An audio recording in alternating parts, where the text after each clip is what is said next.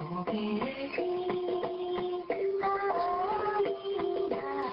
けしを愛する人たちとこけしが気になるあなたのための小さなお話をお伝えします。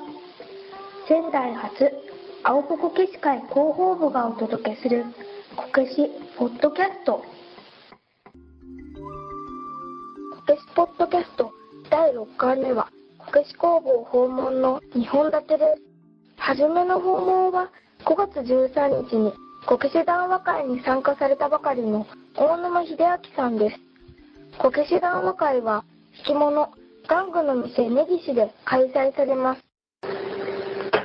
今ええ特別私が何も喋ったってわけじゃないのでちょっとこけしにほらみんなが持ち寄って言ってくるんですよこけしを話題になるこけしその私のじいさんのこけしの竹を。でそれについてどうだかこうだと。これは何年の頃のでこの顔はといなんですよ、ええーそれぞれだからひ人がどうのとか私がどうのとかっていうよりもじゃなくてそのこけしについてどうだこうだと。私にとってはね、えーまあ、初めて見るようなあんまり見てないうんだから面白かったですよ何か一言って言われて一言って言われても最初に挨拶もしろって言われて一言挨拶って言われたから、えー実は私もあんまり知らないんだったんですよそういう感じです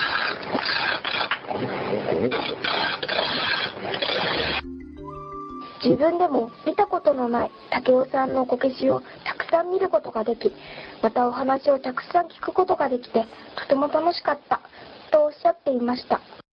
話ら肘折の鈴木さんが一番詳しいけどえー、どうしてるんですか？えだって肘折すごいんだもん量が。肘折ってカメムシの山山です山。でほら。普通は冬秋か。秋に多いのはよく今までもあることだけどですごい臭いって。それででもすごかったの。だから今年春になって暖かくなったらさそっちこっちから越冬したのが出てくるんだよ。ね毎年そんなにはない秋夏あの春には出たことないのこんなに。えー、もうまたまた秋ますすごいのこれやって。それほら生きてるかどうかわかんないのに動かないのこっちでさそれが時々あったかいともともともともとあそこにもいたんですよね。あれあれとっていうよりも刺激を与えるとほら液を出すわけピュッと。ちょっと臭い。あんなついたらねもうちょっと洗ったって取れない。服なんかついたらさ例えばどんなに。えそこに開けてください。はいいいですいいです今開けてください。そう、3日目で2日に願ったから、3日目、開けて見せなかったからなおさらだね。なんだよ、本当に。カメムシった。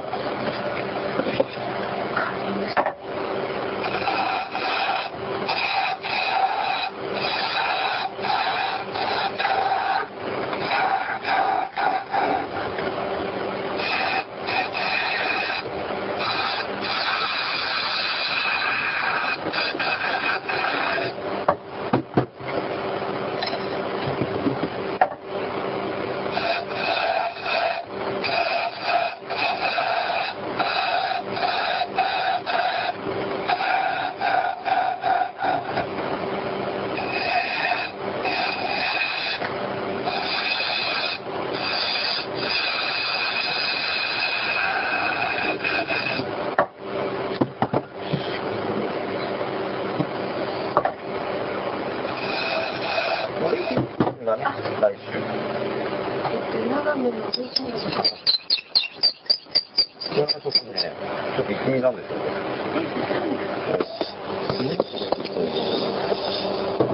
畑の中でした。畑の中で、リンゴかな、あれな。なんだろう。表とか、あ、これが、これ見てもわかんないかな。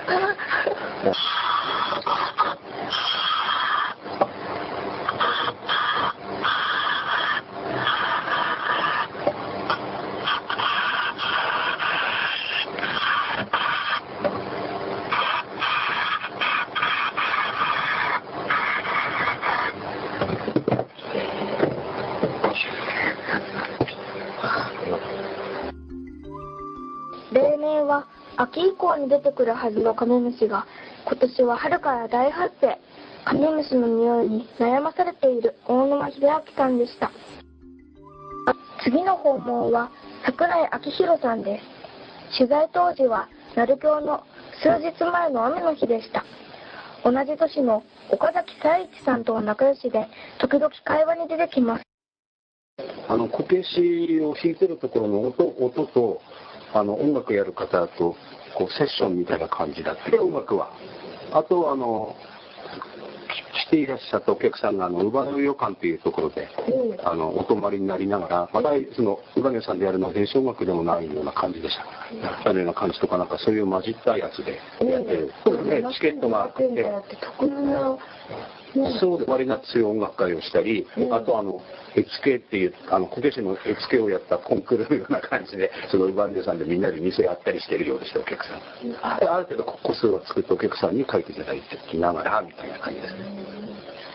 最初私も全然わからなくて、あの、最初岡崎さんの店でもやってたんですけれども、うちでもって言われて、岡崎さんでやってるからいいですよって言ったけど、その本番です。みたいな感じで、あの仕事はいつものようにやっててくださいっていう感じだったので、はい、って言ってやってる感じ。岡崎さんのところでは、あの、二人力ろくろえ、みんなで、あの、電動じゃなくて？なくて、でうちは電動でっていうことで、二人力ろくろで、えーあの、岡崎さんが、その音に合わせてなんかやるという感じです。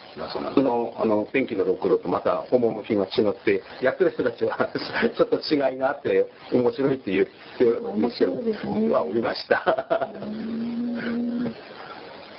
というするんですよ。これで絵を描いて。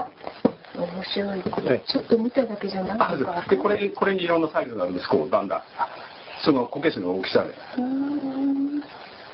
あ大体これはこれなんです。こう合うんです。こうやってこう円を描いて、もっとでかい状態ですので、その木取りをする前、写真を撮ったりするんですね。でこれで、あの、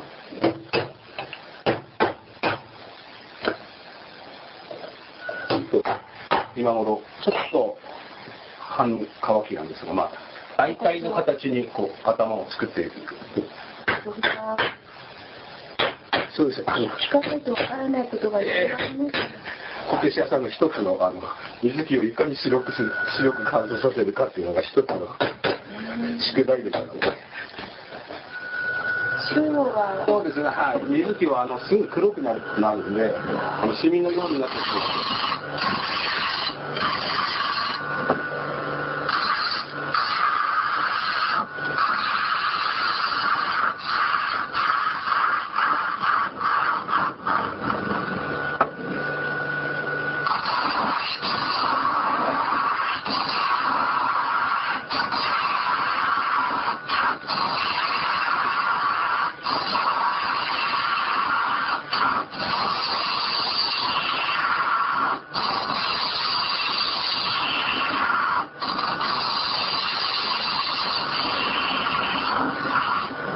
体粗挽きの時はこんな状態。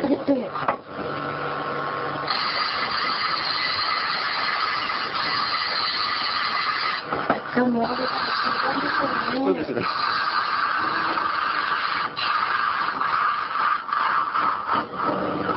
この前、ジェニファーさんが来て、ちょっと前、この粗挽きした水木のを、水木して、香りがすごいんですよ、あの、新しいキムチさんが白いシーンをいらしてました。あ、そうですか。はい。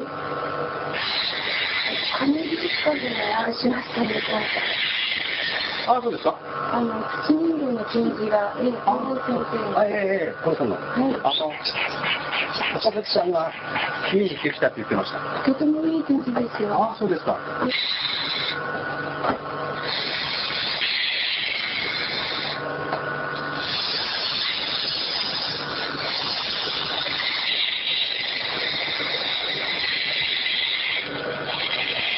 よそではこれがもうちょっとでかいんですけど、あの、バンカピとか、鳴子では薄葉っていう、表面となだらかでまびく、柔らかで、独特の道具で、そうですね。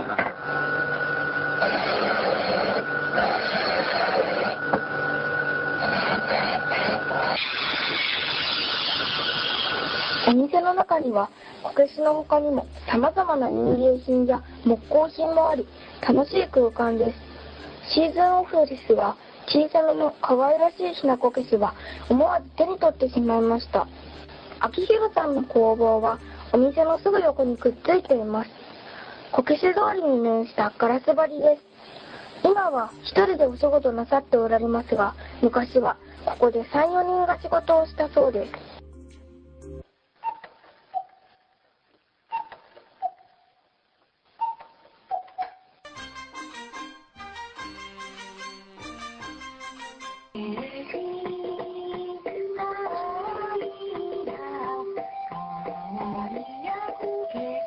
では次回もゲストともにまたお会いしましょう。